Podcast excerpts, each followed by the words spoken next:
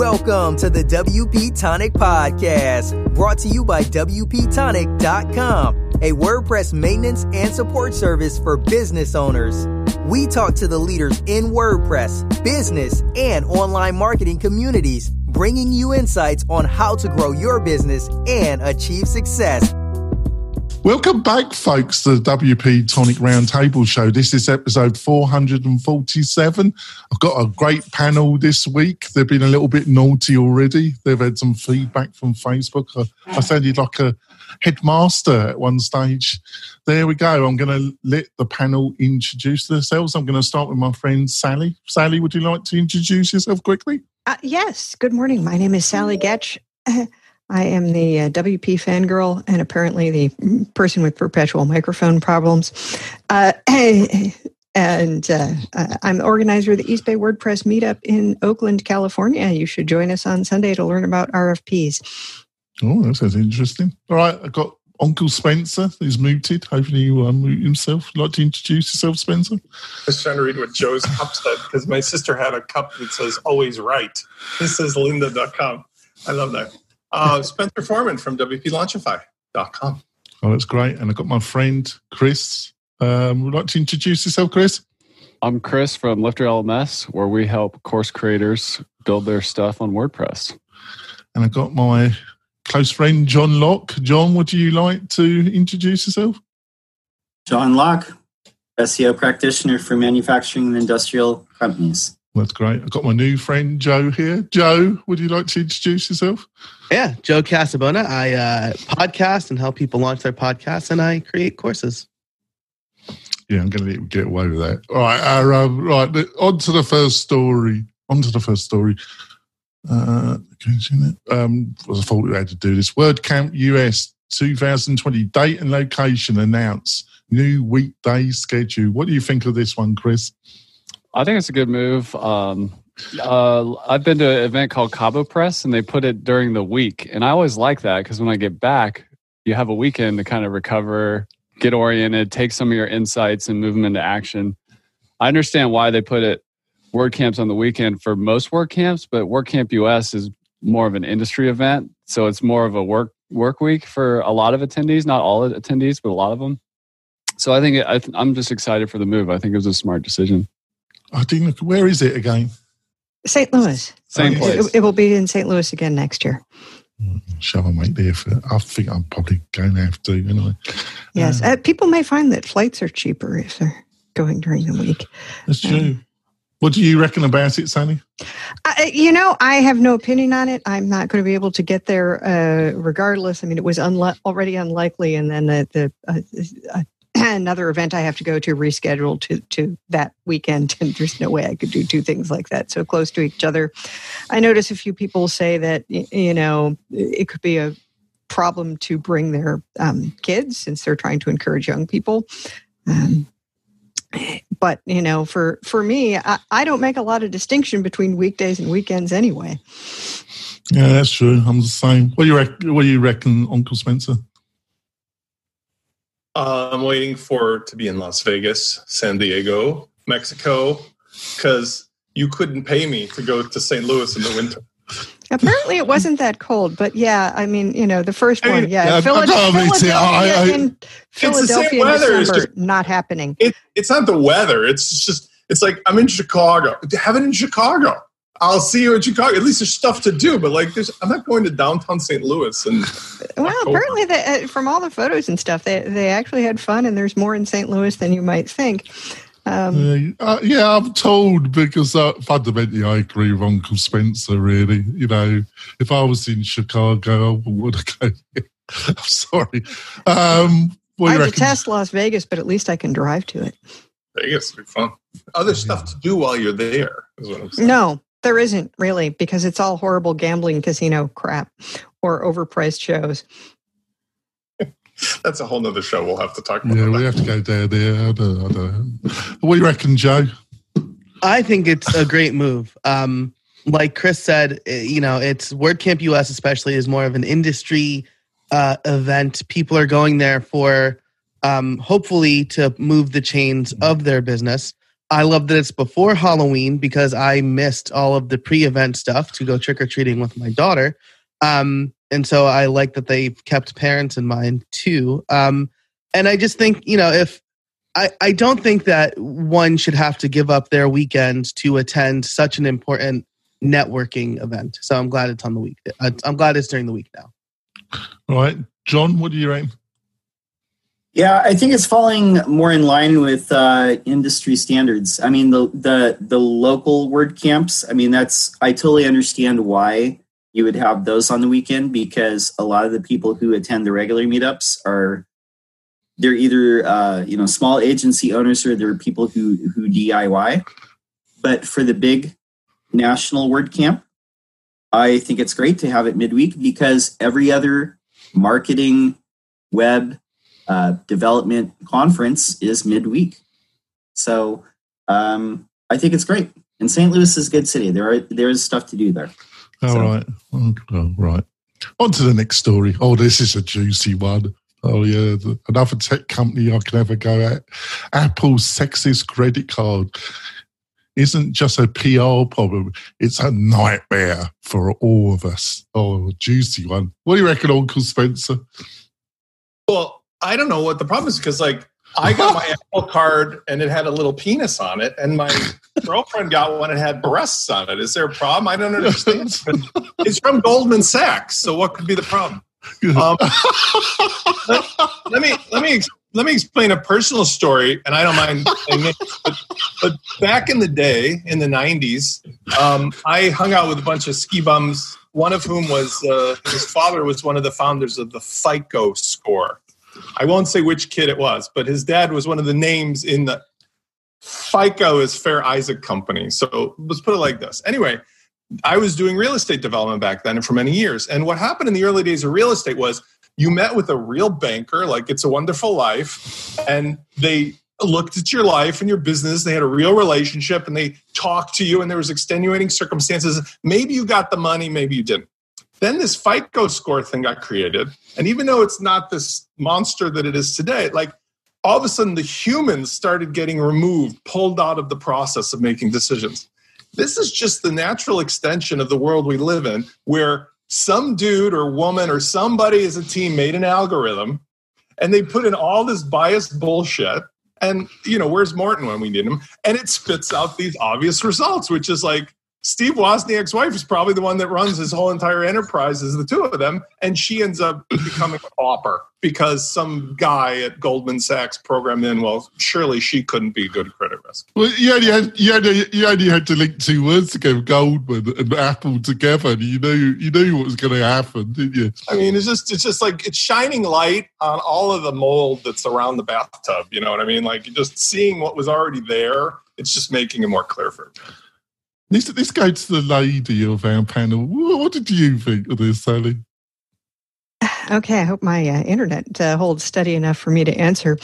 Um, you know, sad but not surprised. Uh, sort of as Spencer says, um, I think it's in a way it's good that it happened and that it happened in a way that could be publicized like this. Uh, I'm sure it happens with all kinds of cards and and companies, um, but the fact that it happened to certain people who are in a position to know their credit rating should be better um, is you know helps us to uh, recognize that yeah these these algorithms are not somehow uh, you know are not unbiased. Um, they do not eliminate bias from the system um, uh, frankly i'm astonished because i once had a credit card that just like kept increasing my credit limit even though i had essentially no income and, and could never pay it off um, and finally learned that the best thing for me is not to have credit cards at all.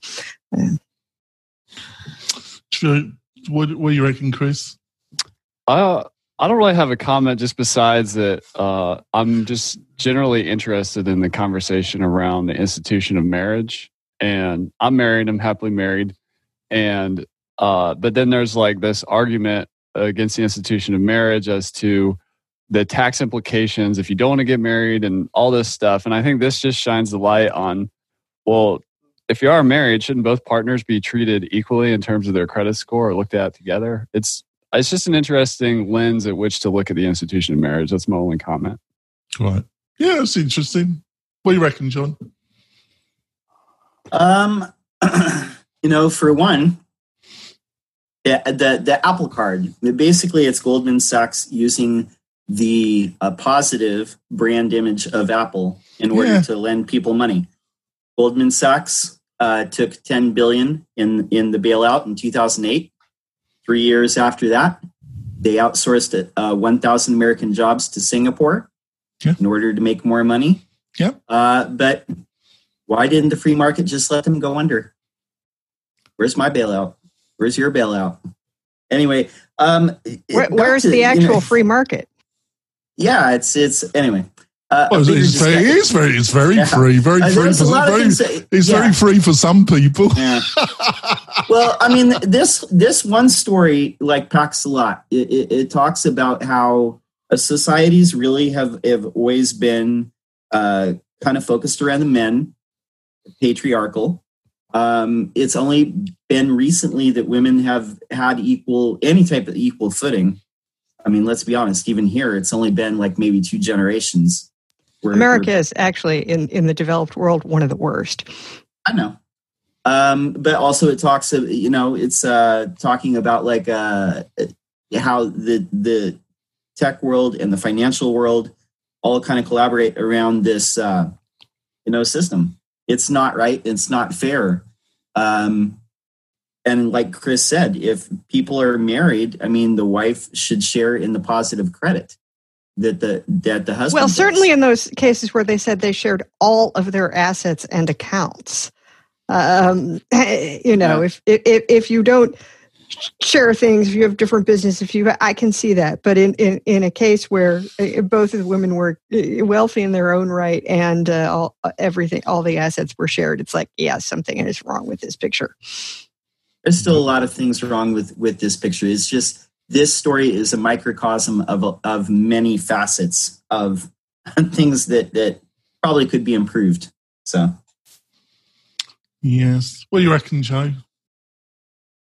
Uh, I'm going to have an unpopular opinion here, but this story is clickbait of the highest order. Uh, we don't know anything. David Heinemeier Hansson tweets, and they get a whole story about how Apple and Goldman Sachs is sexist. Maybe DHH just spends more money at Apple than his wife does. Maybe Steve Wozniak spends more money than at Apple. Than never, never. the the uh, if they want to make an impact, right? I'm not saying that it's not sexist. I'm saying this story is garbage. If they wanted to do real investigative journalism and look into it and interview all sorts of people who applied for the Apple card and even maybe just maybe link to the statement that Goldman Sachs made like all they they quote a single line and then they say like god algorithms often work in mysterious ways. It shows it just a fantastic uh, misunderstanding of the, the financial and the tech space. So i'm not saying goldman sachs is not sexist but i'm saying this is a terrible uh, news article written by a journalist Oh, it, it, it needs more research, assuming you can get any of the actual data. Uh, right but that's But, what know, investigative is- is there journalists a- are is- supposed to do Yes, but isn't that how most articles are written these days? To be clickbait with you know And as, we're- as and few we're all- actual facts as possible and no checking them yourself. and we're all dumber because of it, right? This is why we all thought that we knew how the government worked under Obama. This is why we all think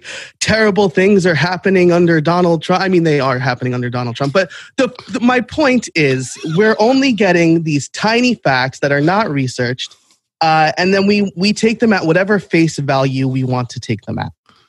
It And is so- in the opinion section, though. In all fairness, I mean, it's the opinion section, so it's supposed to be like just really short and sweet. I think. And she, uh, I don't know if she's a regular columnist or not, but like, I think she's doing this as a way to start the conversation. Your point is well taken, Joe. But I'm saying like this wasn't designed to be like a thoughtful article. It was designed to be like, let me throw throw this thing out and discuss it. You know, kind of. Provoke. Yes, uh, Joe has a Joe has a very good point that articles in general are not designed to be thoughtful most of the time these uh, these days. But then um, we wouldn't have nearly as much contention and dispute on this podcast as as we do if, if they were. So yeah, that that is true, and it is it is labeled as opinion. Um, but uh, no people. I suspect people who are sharing it. Certainly, the way. No, uh, I, I kind of I yeah. see where you're coming from, Yeah. Joe. Actually, because it might be under opinion, but it's in a it's in a proper new. Yeah. Well, supposed to be a proper, Sean Sean Hannity is also supposed to be opinion. Yeah, you know, when it whatever- goes into Yeah. a certain publication, even though you're probably deluding yourself, you expect a certain standard. So I kind of So, see where you know, Joe's coming from, really. I think I think if you're going to speak this strongly, right? Uh, this isn't just a PR problem for Apple and Goldman Sachs. It's a nightmare for all of us.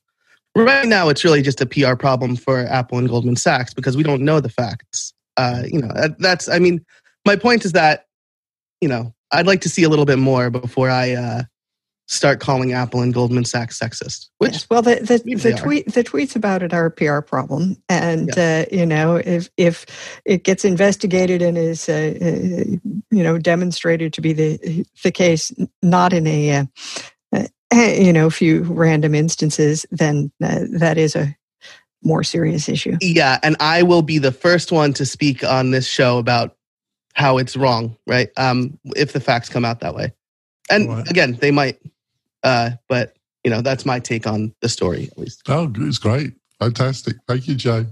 Uh, um, have some more coffee. Uh, um, and, uh, Almost Uh, gave my mic a bath there. on to the next story. This, we're on a roll now. Things alive livened up. All right. Uh, WordPress 5.3 Kirk release brings new default themes, editor improvements, and UI tweaks. Yes, yeah, it certainly has. Uh, um, Uncle Spencer, what do you think of this one? Um, the only thing I can tell you about this update, because oh wait, it says I'm muted. Am I muted? No, I'm No, not. we can hear. We can hear. So uh, the only thing I can tell you about this one is I don't think It- it's actually. I don't actually think it's going through your mic though. is it is it messed up? Hold on, I have a problem. Well, it's It's going. Yeah, it's going through. It's going through this. Right? Just farther away. I don't have my. I don't have my mic in my mouth. Oh right. Okay. Anyway, so uh, the only thing I can tell about this one, because I do, unlike a lot of people, I just do updates and let the chips fall. This one effed up the admin dashboard with some unwanted CSS changes to things like uh, checkboxes, and I don't know what's going on there yet. But yesterday, I was making a series of videos for a course, and I did the update, and all of a sudden, everything in the admin dashboard looked different. So I'm not sure if that's me or if it's one particular plugin but I really don't like it when they impose admin CSS style changes without some kind of obvious checkbox. Maybe I have to look into it. Uh, I believe I have not done the update. I believe the admin CSS changes are for accessibility purposes. yeah, but I think when they did it, they imposed some jQuery CSS on us, which, by the way, is not bad. I understand the unifying of the dashboard. I just sort of feel like these are those things that when we talk about that conversation from months ago, of remember when they were going to impose the changes of any updates and then you had to opt out of it? Like maybe it's time to start thinking of if it's going to change the look and the feel of all your stuff, maybe there should be an obvious, like, and by the way, there's a new checkbox in the dashboard that says, you know, turn off the CSS bullshit or something because th- this is a minor problem. I didn't have a big deal, but all of a sudden I thought, well, it just changed yesterday, and oh, right, five point three. It it can be disorienting, I think, to to to clients to have stuff change like that, even if everything is working fine. Um, you know, because because if you haven't if you haven't been sitting around looking at the you know all the discussions of what's coming out, then it's a big surprise. And Um, imagine if you had a one of these modern cars like a Tesla that can do automatic updates. You're driving your car, you're used to where all the controls are on the digital dashboard. You stop at a gas station, go in for a cup of coffee, you come back, and there's a sign that says, "Oh, by the way, 5.3 updates happen." You're like, "Cool." Turn the car on, all of a sudden everything's in Chinese. You're like, "What the hell just happened?" Like I can't drive my car. I was just, you know, uh, that's the feeling that I get when these kind of things happen. has it has it actually like rearranged where stuff is and and No, what it did is it took, for example, this is minor, but it took like normal big square black and white check boxes and made them little tiny, like, you know, really heavily rounded blue with like the checkbox is not really straight. It's off into the corner, the kind of stuff that would annoy the hell out of a client. If all Yeah, of a sudden their it's- entire I'll, I'll. I'll have to check because they're, they they made changes on purpose, but I'm not sure what you're seeing is what what's supposed to be there. Uh, yeah, and I could be wrong, but when I went back, it seemed to be the only changes coming from the core of WordPress, and then I looked at the stuff. So who knows? You need a good support company, Spencer. There we go. Uh, um, and, uh, Chris, what do you think? I'm excited about it. I like seeing Gutenberg moving forward. The um, the nested block in the uh, cover block was something that I was kind of personally waiting for, and it's it's really one step closer to feature parity with page builders. I mean, there's a long way to go, but to be able to do like a hero image and put like a call to a, a headline, a subheadline, and a button on there, this this was a feature that just gives you a lot more page builder like modern functionality. So I just like seeing Gutenberg moving forward. Radio. Joe, what do you reckon? Uh, well, I'm I'm most excited for my friend uh, Francesca Marano, who uh, was one of the release leads, and she's amazing. Uh, so, I'm, and she was very nervous about all this. So, I'm glad things seem to go swimmingly. Uh, I am most excited for the 2020 theme. I feel like this is the first theme uh, since like maybe 2015. Was that the one with the rail on the on the side? Um, that's looked really really nice. Maybe it's 2016. I'm thinking of. Um, but I, I love think the way 2015. 2016 was especially blah. yeah, right? Okay, cool. That's awesome. Um so I'm like really excited for the 2020 theme. I'm using it on one of my websites and I think it looks uh just super nice. Um the improvements to the block editor uh are are really good and I I think I saw Rachel uh Cherry uh tweet out about how there's been significant accessibility improvements um based on the audit feedback that that came out. So uh, that's also very exciting to see. Right, yeah, I think we go for our break. When we come back, I need to mention my sponsor because I forgot I- to do it at the beginning. I was beginning. going to say, wait, I don't think we heard about the sponsors. No, I've got to hear about your sponsors, my beloved sponsors, my true friends. I love you, sponsors. I'll be back in a few moments, folks.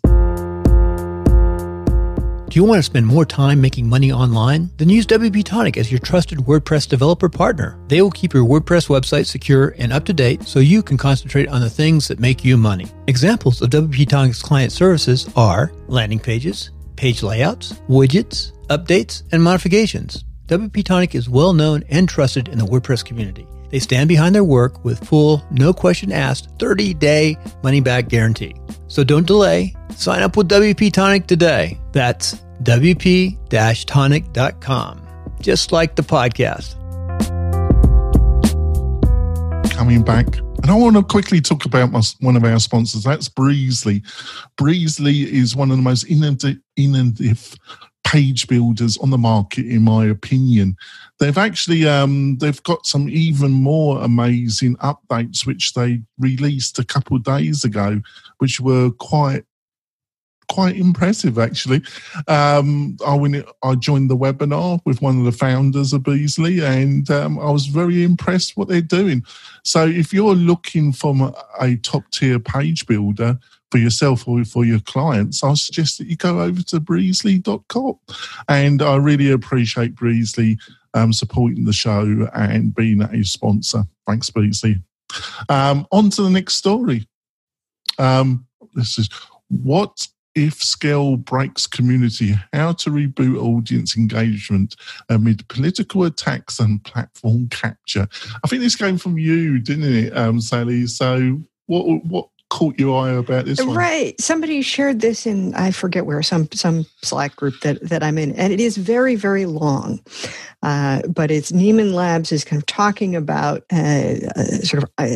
Ongoing case studies they've done with some news organizations that are um, smaller news organizations and uh, experienced some issues with i mean i'm sure everybody uh, has seen, you know, what happens with comments on like newspaper websites when they have them turned on is they're they're usually just hideous. And um, uh, that that what these groups tended to find was that as their audiences got bigger, the engagement went from something overall positive or at least civil to something that was often they they use the word weaponized uh, uh, several times in the article and then they had to think about well what do we do because we want audience engagement but we don't want all of this stuff around it, and and that they've started to adopt kind of different models uh, for having people actually engage with them. Some of which seem to also be partly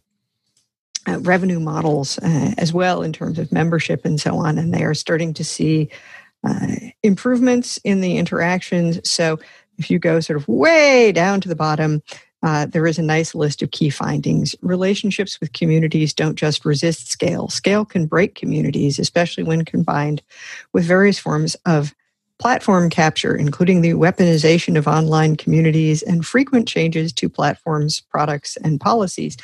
Hmm, I wonder what platforms we might possibly be talking about.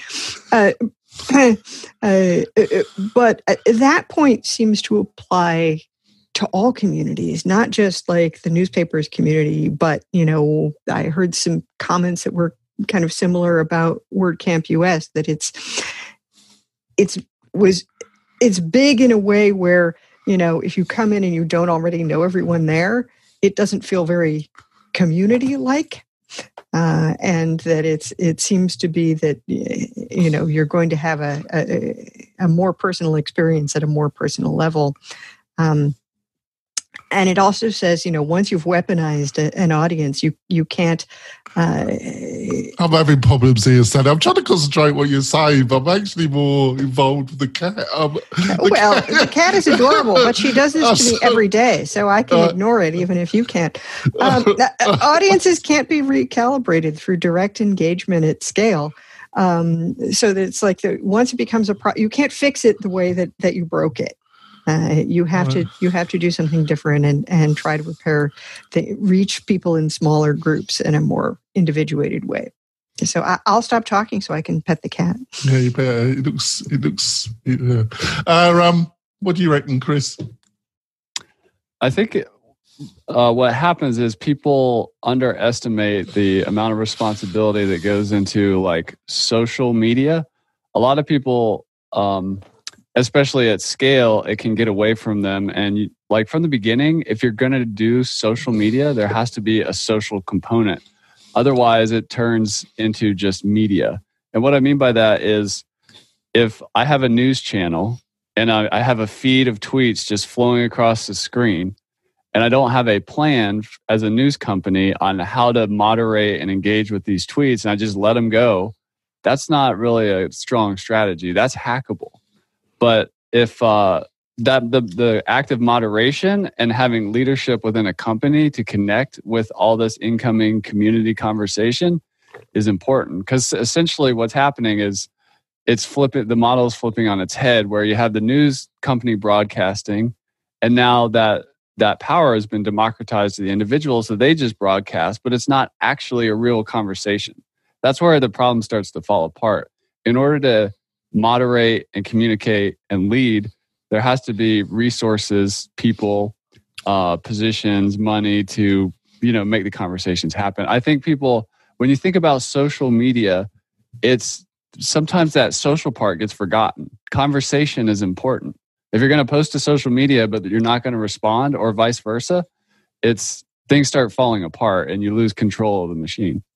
Yeah, I think you make good points there. What what was coming to my mind was you when you were discussing that actually, Chris, was I, I was watching a, a, video from the Hoover Institute. Now I don't know if if the panel know about the Hoover Institute. It's named under American president. Um, it's um, it's part of um, what part uni- California University that is part of. Um, it's part of a California University, um, and it's very white. It's a very right wing, in my opinion, a very right wing um, um, institution. Um, but they do they do they, they do some really great videos, right? Um, great discussions, and they had this panel, and it was about um, it was about why Darwin might be wrong, why the theory of Darwinism if you really, really fundamentally look at it, is probably not totally right. And I, to some degree, agree with them. And they had this panel, and then, but I thought, yeah, when I after I listened to it for a while, I thought, oh, let's check these people up. And these people, all part, most of them, two of the three panel, were part of a of a another non-profit institution based in Seattle, which is basically a mouthpiece for a right-wing view of um, what's it called, creative um, creative something.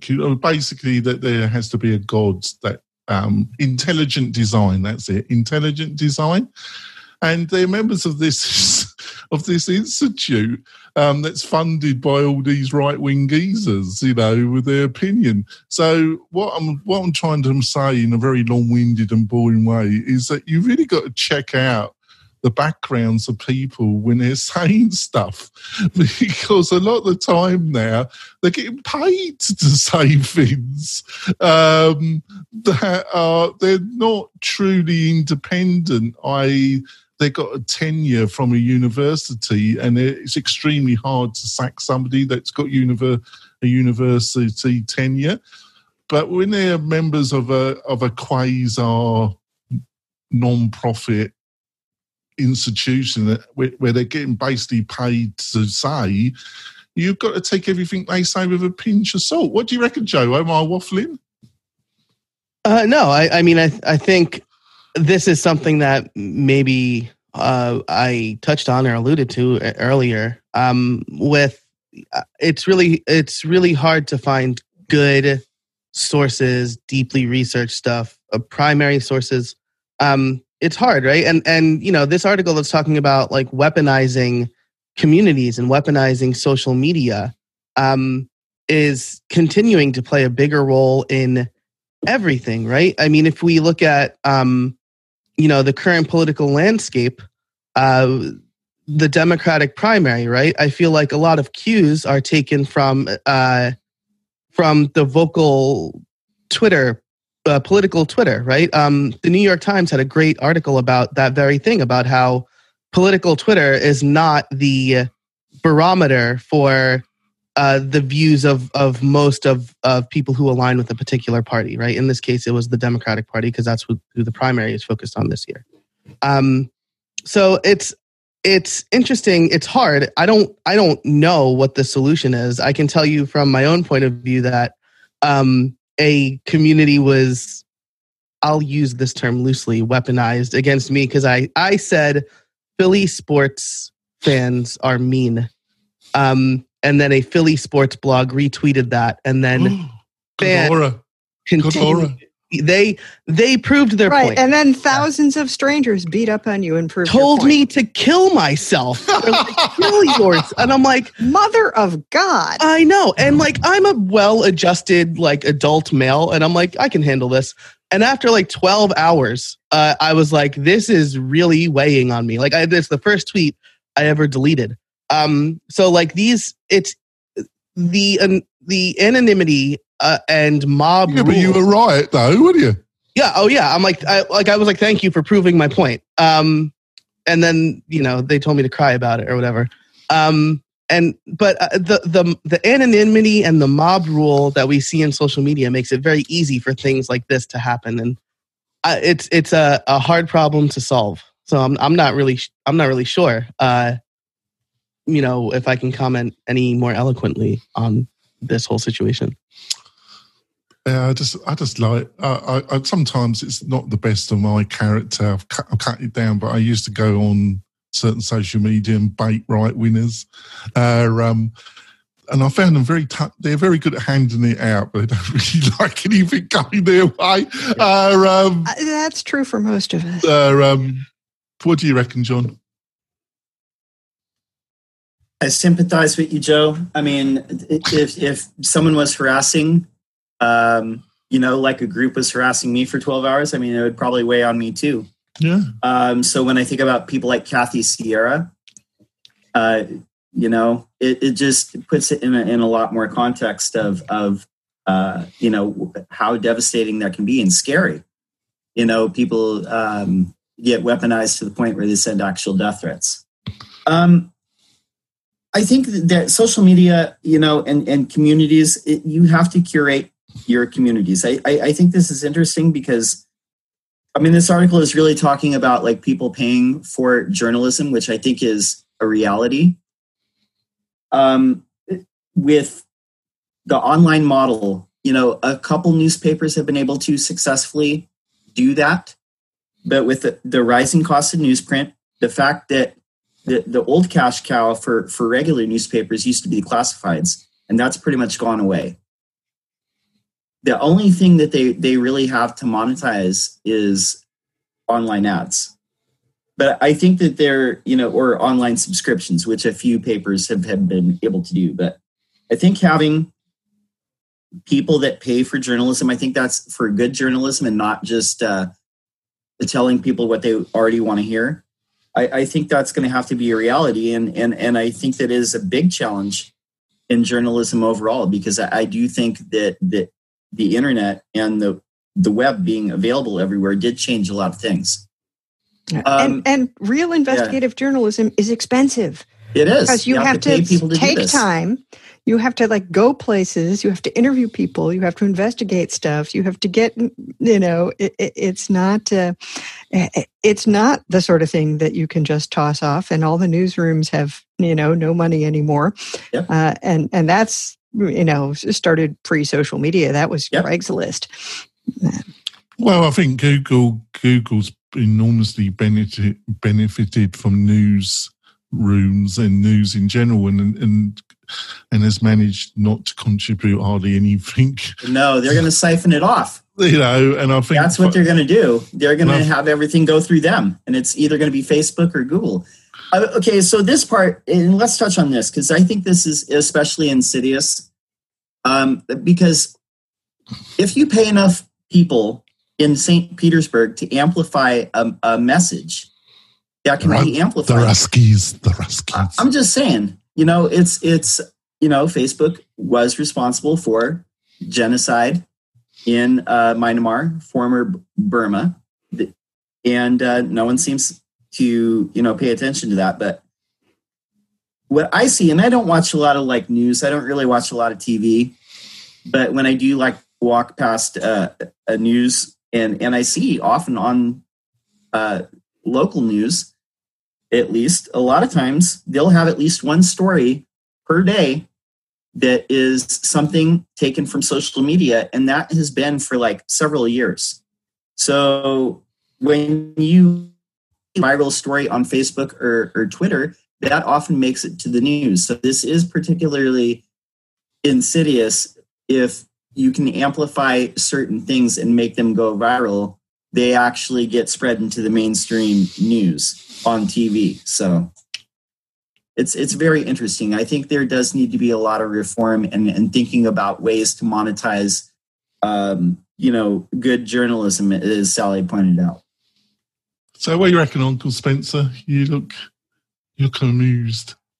I, I, I have a I mean, these are very thoughtful opinions. I appreciate every I agree with everything that's been said, but I will say I have a very simple solution for this, which lines up exactly with the Goldman card, Goldman Sachs Apple card, and all the other algorithms. And that is that have we not had enough of anonymous internet yet?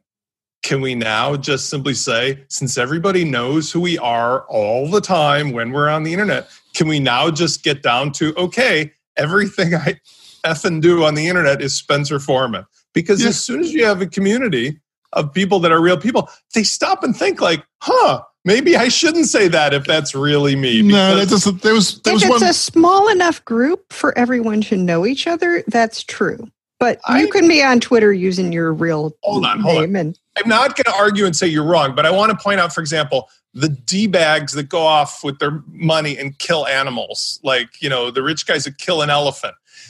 They could be running an anonymous accounting agency in Cleveland. As soon as that thing gets put on Facebook, their business is effectively over and they go into hiding. I think, Sally, that it works in large groups too, is that you can be found for your bad behavior if it's really you. Where things go badly, and I speak from personal experience having run this trike flying community for 21 years, is that I said from the early days, let's run it like that story we talked about months ago about that small town, remember that had like oh, everybody knew each other and everybody like used the internet the way it was like fantasized about because everybody knew it was their neighbor.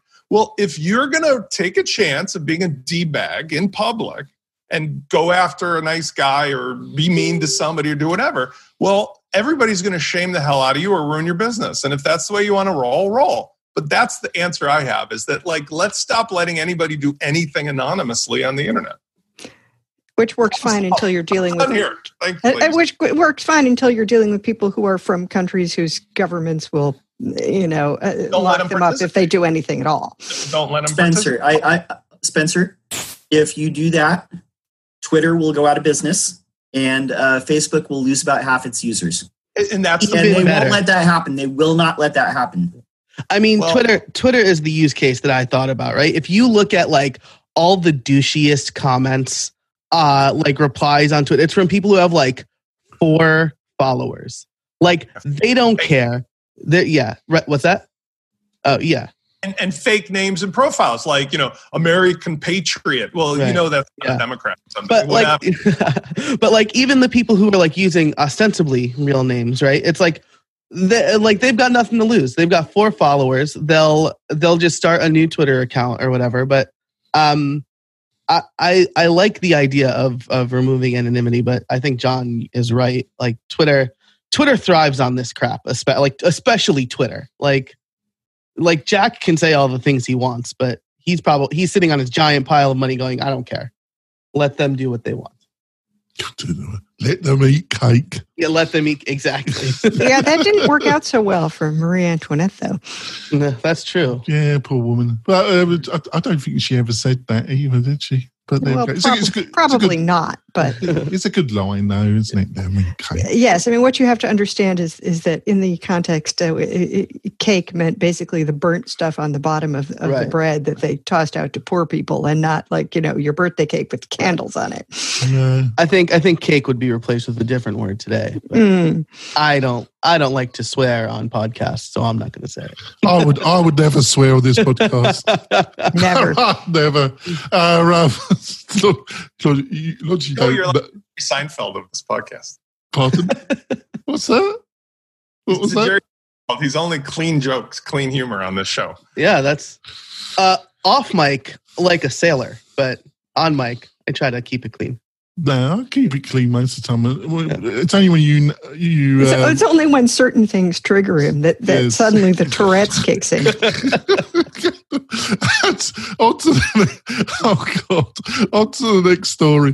SiteKit is now available for all WordPress sites. What what's this about, John?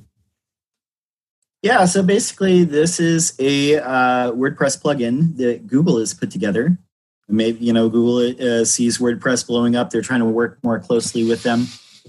Um but the, the devil. Yeah. Mm-hmm. but basically yes yes. uh, what was that about you know people knowing everything about us? Yeah exactly. But basically this uh this puts a widget in your admin dashboard to where you can see uh, some of your google analytics and and uh, google search console stats. Um, I frankly, I'm going to say that I haven't put it on any of my client sites because I only have about 10% of my clients even log in.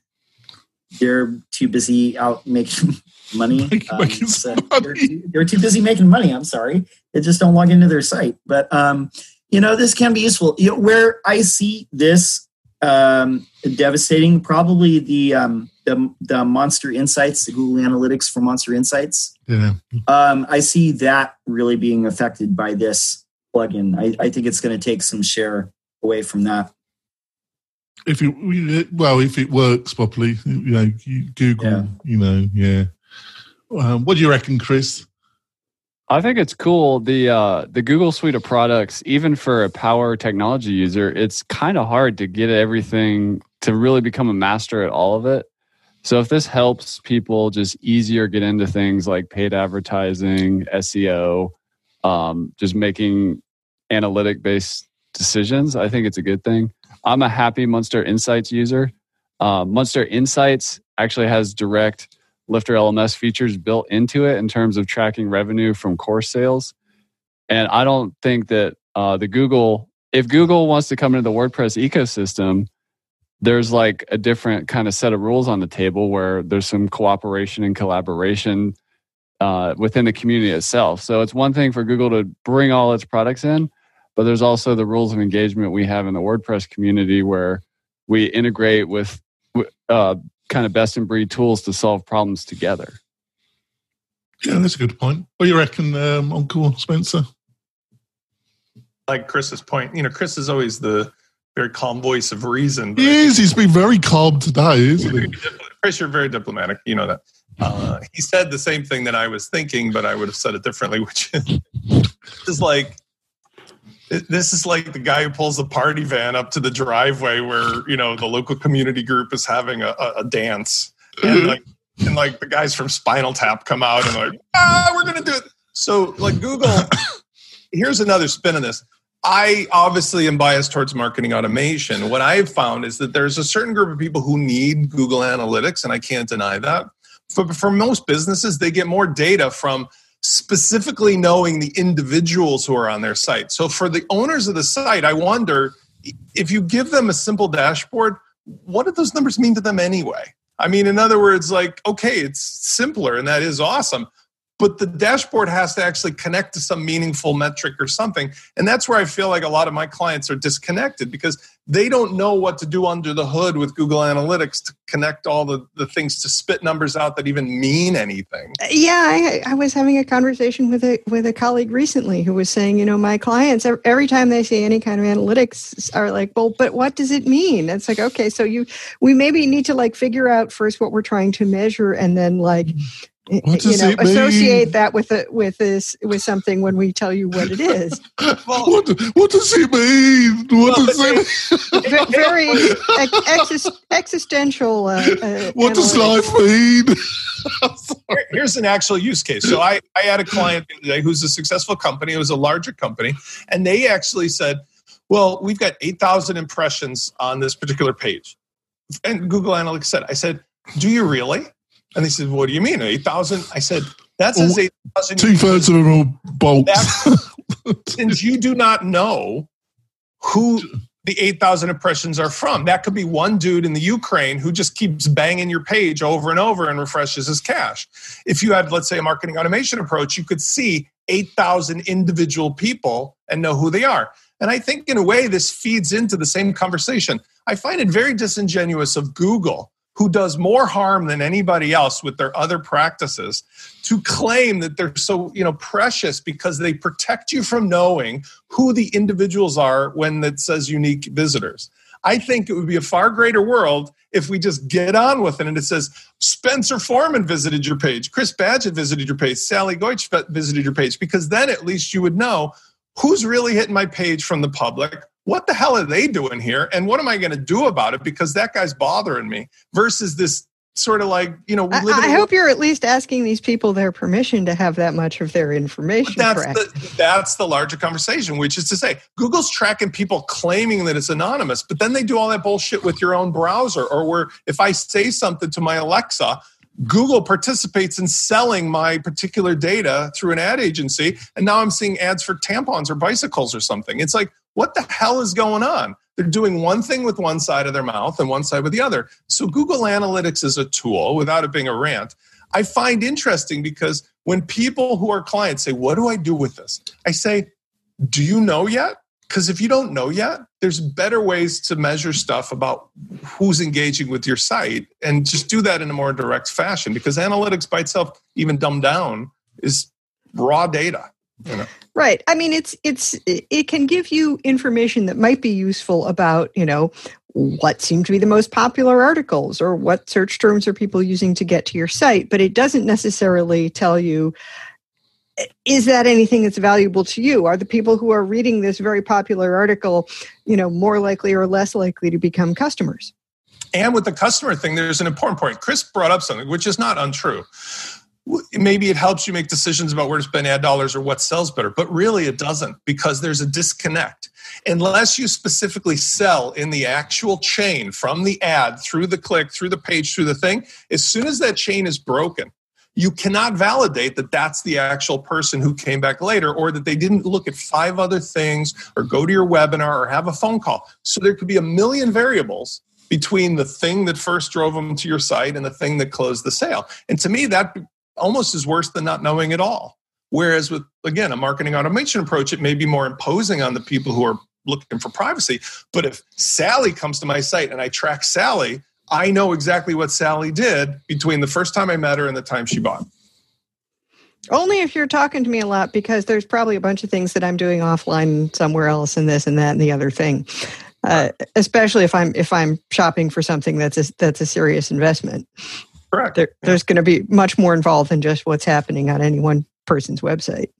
Exactly. Right. Which makes the whole analytical thing sort of false to begin with because there is no way that knowing more about page visits is going to help you understand why you're selling more stuff because there could be 800 things people do offline, online, different places, different things that don't get recorded. So now Well, it's it, may, like, it may depend on what you're selling because if you're selling something that's really a commodity and you've got the cheapest price and you you know then and it, you manage to spread that information then that might well be why you're, you're selling more of it but yeah if it's if it's something where people have to consider and make decisions and go through a lot of steps and it's a it's a long process eh, then you're not necessarily going to get eh, really specific useful information out of just how many people visited this web page Rightio, I think we had a good discussion. Right, let's wrap it up with our recommendations of the week.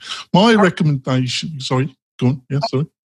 I know everybody wants to go, but like since we're not entirely out of time, aren't we going to talk about the recurring payments feature launched by WordPress for Jetpack users? Because like, yeah, we can, we can discuss that. Go on, yeah, go on, and we just you like just jab because some Spencer knives. has opinions about this. yeah, like this is the kind of thing I love. This is the only reason I get up in the morning on Fridays is to come here and whine about like. there- there You're was going to mention his name. You're going to have to mention the other geezer's name. Was it which geezer? What do you mean? Otto. Otto? You got to mention Except I'm not sure this. yes, I don't know. Has He he must, have, up he must be part of this.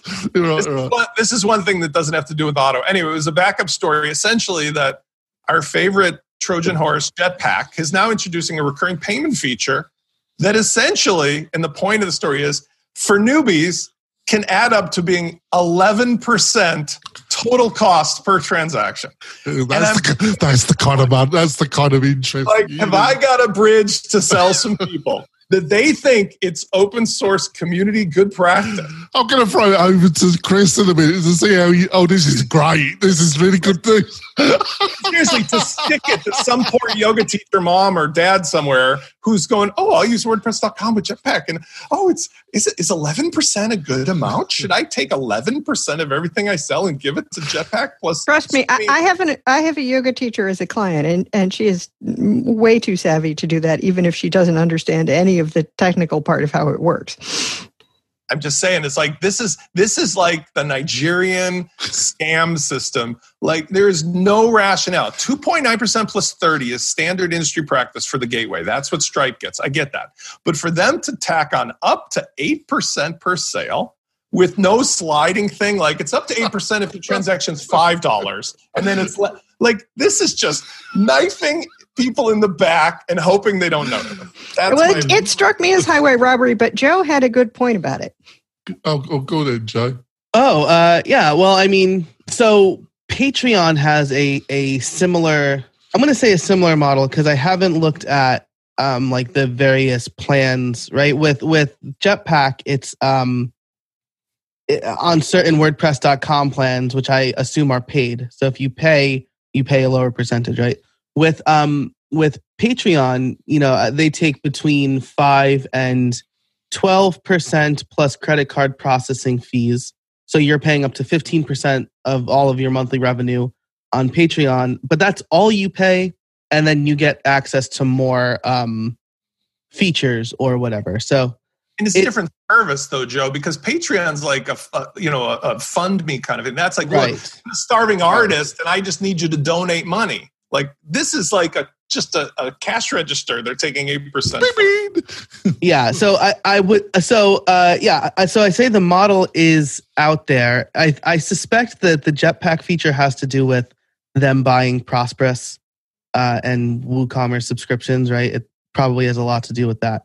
Um it First- is it is a crazy amount. Um but there is a there is at least a uh, a precedent maybe for charging that much Uh, Although, I mean, that's honestly, I, I think they may be doing it that way in part to incentivize more people to just pay for the higher level plan and Mhm. therefore avoid those get those percentages.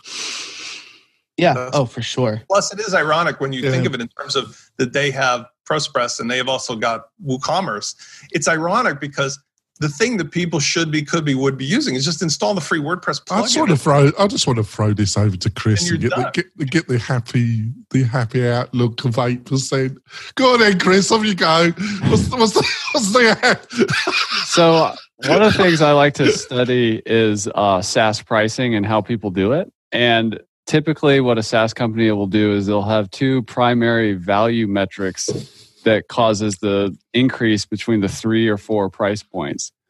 And so this is so in WordPress has always been an interesting challenge because, like with Lifter, we intentionally courses unlimited, memberships unlimited, orders unlimited, the amount of money you make unlimited uh, the amount of students you have unlimited the amount of teachers you make unlimited so this is kind of a unique wordpress issue in the software space but traditional software companies uh, they do this all the time. Like active campaign i get charged out the yin yang because i have a big email list. So the, i'm being my price goes up the more people that i have on my list Well, but you should okay you should you should use Groundhogg because Why- there's a Why are you not using Groundhogg, Chris? This is because there's what a I would- direct there's a, well, what i'm saying is there's a direct roi like i'm okay with it they're jacking up the price but i'm uh, you know it's important to me so I just keep don't. it. I just don't know how you can live with yourself, Chris. Why you know you won't answer the question? No, Why I'm aren't coming- you I'm coming to Adrian's it. Groundhogg? not even here to to to uh, listen to i'm you. coming uh, to it plugging i'm coming in. to the answer so i mean so what we do in wordpress is we do like site licenses i mean i'm looking at your service jonathan where you have three pricing tables and there Oh, are I'm not making the kind of money you're making, Chris. but there SaaS companies or WAS companies will to figure out their own value metrics. So I, I don't fault them for it. And I don't really have a comment because I'd really need to look closely at how they're differentiating their plans. Yeah. But this is how pricing works in software. And I would encourage anybody who's interested in pricing to go read Patrick Campbell's blog from Price Intelligently. He's absolutely the most brilliant pricing guy on the internet. Chris Lema is also a really great pricing guy. But this is um, Patrick's blog talks about exactly how this works. And the fact WordPress is doing this, they have the right to do it. But this is an open market, open economy. And if the users revolt, they made a mistake. If the users don't revolt, maybe they did it right. But I, I can't, I, I don't have an opinion on it. I got to see how the market responds. Yes, mate, you got a very good point there, Chris. Why are you getting so upset, Uncle? You know, you know, you're the free Chicago free enterprise guy. If they want to, if they want to take these people to the cleaners, isn't that the Chicago way? Well, they have a right. There is an open market. Let's see what happens. Maybe they make a bad move. I don't know. I don't know. At this at this rate, they started high, right? So they can go low. Uh, Yeah. But Yeah. The problem to me is not that they're going to get a bunch of like complete morons. The problem is that they're going to get a lot of people who are going to see it for what it is, and then they're going to get a lot of stupid people who are not stupid in their brain, but stupid from inexperience, and they're going to just like stumble into this tar pit. And then they're going to end up in the hands of somebody with knowledge. and They're going to be like, "You've been paying eleven percent," and then they're going to feel really bad and angry. And it's going to be like one of these, you know, Well, they're just going to the freedom of WordPress.org, won't they? You know, you know, listen, uh, the, the free market economy and Chris's points are well taken because I do agree there's oftentimes an underlying psychology motivation here that we don't understand, which is like herding the, the sheep or herding the cattle towards this decision or that. I just find it fascinating how when you have a larger scale company, especially an Automattic, that is built on the backs of hippies wearing tie-dye t-shirts eating granola that you can just stick your thumb in people's eyes with this like you know wall street type mindset. Like 8% out of the box is such usury that like literally i can't believe they can even print that because there's no justification at all. So that's the reason why i thought the story was interesting because let's get up and talk about wordpress and the community. And my mom is starting a yoga site and i'm going to take 11% of her gross income. It's like f you. I mean seriously that's just wrong I would I would be interested to do the math on like how that might compare to say like if you are on a, f- a free or a, a very cheap plan at wordpress.com you know how does that 8% uh, compare to oh well if i want to have a you know self-hosted site i have to pay for hosting i have to you know probably Pay for somebody to maintain it. set uh, WooCommerce up for me. Uh, you know, it, it, it seems ridiculous uh, to us because other options are very easy for us. Um, but is it, you know, compared to say the cost of upgrading to your, you know, business plan for WordPress.com, which is, you know, uh, not terribly expensive compared to other hosting. It's, you know, kind of in that realm. Um, 11 grand. Uh, 11 grand out of every 100 grand you make. I mean, that's more than the city of Chicago takes from you and the state of Who, Illinois. who's who? But like, who's making a hundred grand on a WordPress.com site? Is Okay, what I if want you to had know. 10 grand, you're paying 1100 bucks out of every 10 grand you make from your business. I mean, that's Um, 11%. It's 11% Right. of what But I mean, like, percent. uh, fir- so first of all, if you're making a hundred grand on a WordPress.com site, then you and you don't think, oh man, maybe I should move this to my own platform because now I I am making six figures. You're an idiot who deserves to pay eleven Well, percent. okay, so like it's like a French. If you get a McDonald's French fry for your kid, you t- okay. There's there's ten French fries. You go, hold on, Zach. I'm going to take one and a half of your French fries for me because I'm Matt Mullenweg and I can take them from you. Because I because I got you. because I'm the one who drove to, French to fries. McDonald's and Yeah. got the French fries. right. because I'm a If you want French fries, buy your own French fries. No, there was somebody who did a very funny thing about how to teach economics to kids, and he did it with ice cream. He did it with M and M's. He did it with candy. It'd be like, "Let me teach you about taxes, kids." You'd give them like ten pieces of M and then you go, "Hold on," and you go, "This is for the city, and this is for the state, and this is for your Social Security, and this." And the kid has four M and M's. They start crying. You're like, to adulthood. Well, Automattic is doing the poor people a favor who want to come on a jetpack and have that Trojan horse in their system. Now they use this instead of. It's, I just see it another reason why you should use Jetpack myself. well, if they say they're going to run it, I'm, su I'm sure it's going to end up as a superb product. They're- all right, less of the English sarcasm. Oh, oh, that was so funny. Oh dear, that's why I keep running this show. Oh, listeners and viewers, man, you have been entertained, haven't you? Uh, let's go on to the recommendations. Um, I've been look, listening to audio book, and um, it's a slightly large book. I'm, I'm about halfway through it, and it it's Stalin Volume Two. It's going to be a free volume. This book is 900 pages, supposedly. Um, Waiting for Hitler, 1929 to 1941. And it's by a geezer called S- Stephen Kotkin. And Stephen really knows his Russia, and he really knows, he, well, he better know he's Stalin after writing these three volumes. Um, if you want to know about the abuse of power and you know what a real psychopath really can do compared to our amateur president. You you need you need to read this book. Every page has a little mind-blowing fact about our beloved uncle stalin and um, i highly recommend it. Um, um, sally uh, um, have you got something you want to recommend to the listeners and viewers?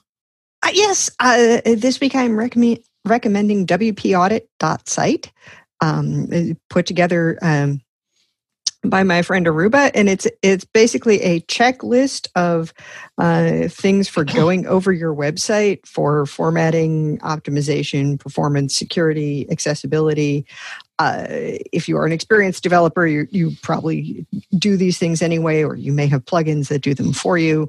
Um, but it's kind of useful. There were a few things on here I noticed that I hadn't uh, uh, seen before. Uh, something like something called Hey Meta uh, to see how your website it, it looks on social and uh, um, you know some particular uh, uh, checks on kinds of things. So uh, you know a little little tool for color contrast checking and that kind of stuff. Um, she also has a service for doing this for you. She said uh, if, since i mentioned i was going to talk about this here if you uh, use the code wp tonic you can get 20% off the service if you just want her to do your site audit or you have a uh, client who wants to. So again it's wpaudit.site yeah make sure the link is in the chat sally um, it helps me Right, Uncle Spencer. Oh dear, you've been entertaining today, Uncle. Um, if you got something, something you want to recommend, I take a couple weeks off from this joint and I come back all saucy. Yeah. Have you got anything you want to recommend? Yeah, I got this remotehq.com, which, you know, I'm in the constant struggle for new toys to talk to people with because, you know, everything's got its great purpose. But this one that's interesting if you want to get a bunch of people together to just like throw stuff into the conversation this one is interesting in the way it works compared to say you know i, I use you know zoom all the time and obviously slack and skype and blah blah blah but this one's good for if you have a bunch of people who have to work on a project and just share on the screen worth checking out. It's just another one of many but i found it fascinating. It worked for a particular client use case. Oh. Remote.com all oh, right thank you. Chris have you got something you want to share with the listeners and viewers? Yeah, I wanted to give a shout out to the team over at Tangible Plugins. They just they released uh, uh, recently something called Lifter Elements, which integrates uh, deep Elementor integration with LifterLMS uh, parts. So go check that out at Lifter Elements, or it's actually at tangibleplugins.com. And they have a new release that's rolling out very shortly where they have conditional logic built into it as well. So I'm just really excited to see what they do with that. And I also just wanted to provide a bonus tip about the pricing guide that I was talking about. That's over right. at priceintelligently.com. It's a great, if you have a um, Stripe and you're using it with WooCommerce or, or just using Stripe to process payments, you can suck all your data in there and they give you a bunch of interesting analytics. But if you're interested in the topic of pricing, not just for software, it's a it's a great uh, resource. They also have a podcast as well um, I, am forgetting the name of it, but um, mm. it's a Patrick Campbell's a great one to follow. All right, if you can put all that detail in, and I'll make sure it's in the show notes, Chris. Yeah. Thank you for that, Chris. Um, John, have you got something you want to share with the listeners and viewers? I do. Um, a site called accessible-colors.com, and I'm using this right now uh, as I'm building a, a new website. So what you do is you drop in your hex color for your text and then your hex for your background color, and it will tell you if it's uh, AAA compliant or AA compliant. Oh. Yeah, and uh, you just tell it like what the pixel size is, what font weight it is, and if it happens to fail, either A A or uh, AAA, it will give you suggestions about change the background color to this, and it will be compliant or uh, change the text color to this. So this is a real handy tool uh, for for all the web designers still putting pale gray on a, a white background. Uh, yeah, this, I do. I do it every day for you guys. I do it every day. Uh, um, but thank you for that. That's great. Thanks, John. Um, Joe, have you got anything you want to recommend to the listeners, viewers? Yes. So uh, I am recommending a physical product that uh, you can see on my wall right over here here. Mm. Um, it's called the uh, Focused Calendar. It is a wall calendar that's broken up into quarters. I really like it. It's it's twenty nine dollars, and it's just going to, uh, you know, as we get to the end of the year, you might want to be planning uh, your your next year. And so I'm using it to kind of write down all of the important dates and product launches and my podcast schedule and things like that. So um, I'm a big fan of it. You can find it over at neu year.net slash product slash focus. I'm sure Jonathan will put it in the show notes. And then uh, put it into chat and I'll yep. make sure it's all. Are you getting 11% for sponsoring it? Yeah, they're they're throwing me 11% uh, affiliate on every sale. Um, but I, I also I, I also wanted to mention since Chris brought up uh, Patrick Campbell twice, uh, I interviewed him for my podcast over how I built it, uh, and we had a really good conversation about pricing and psychology. So Uh, transcript is there if you want to read it or if you want to have a listen. Right. I really enjoyed. It. I learned a lot from that conversation in particular. I have to get him on the show in the new year. I will, uh, um, well, thank you, panel. I, I think the past few episodes have been highly entertaining. I've got to say, you've been at your best today. So we're going to wrap it up now, folks. We'll be back next week with another great panel and hopefully another great discussion. We see you soon. Bye. Thanks for listening to WP Tonic, the podcast that gives you a spoonful of WordPress medicine twice a week.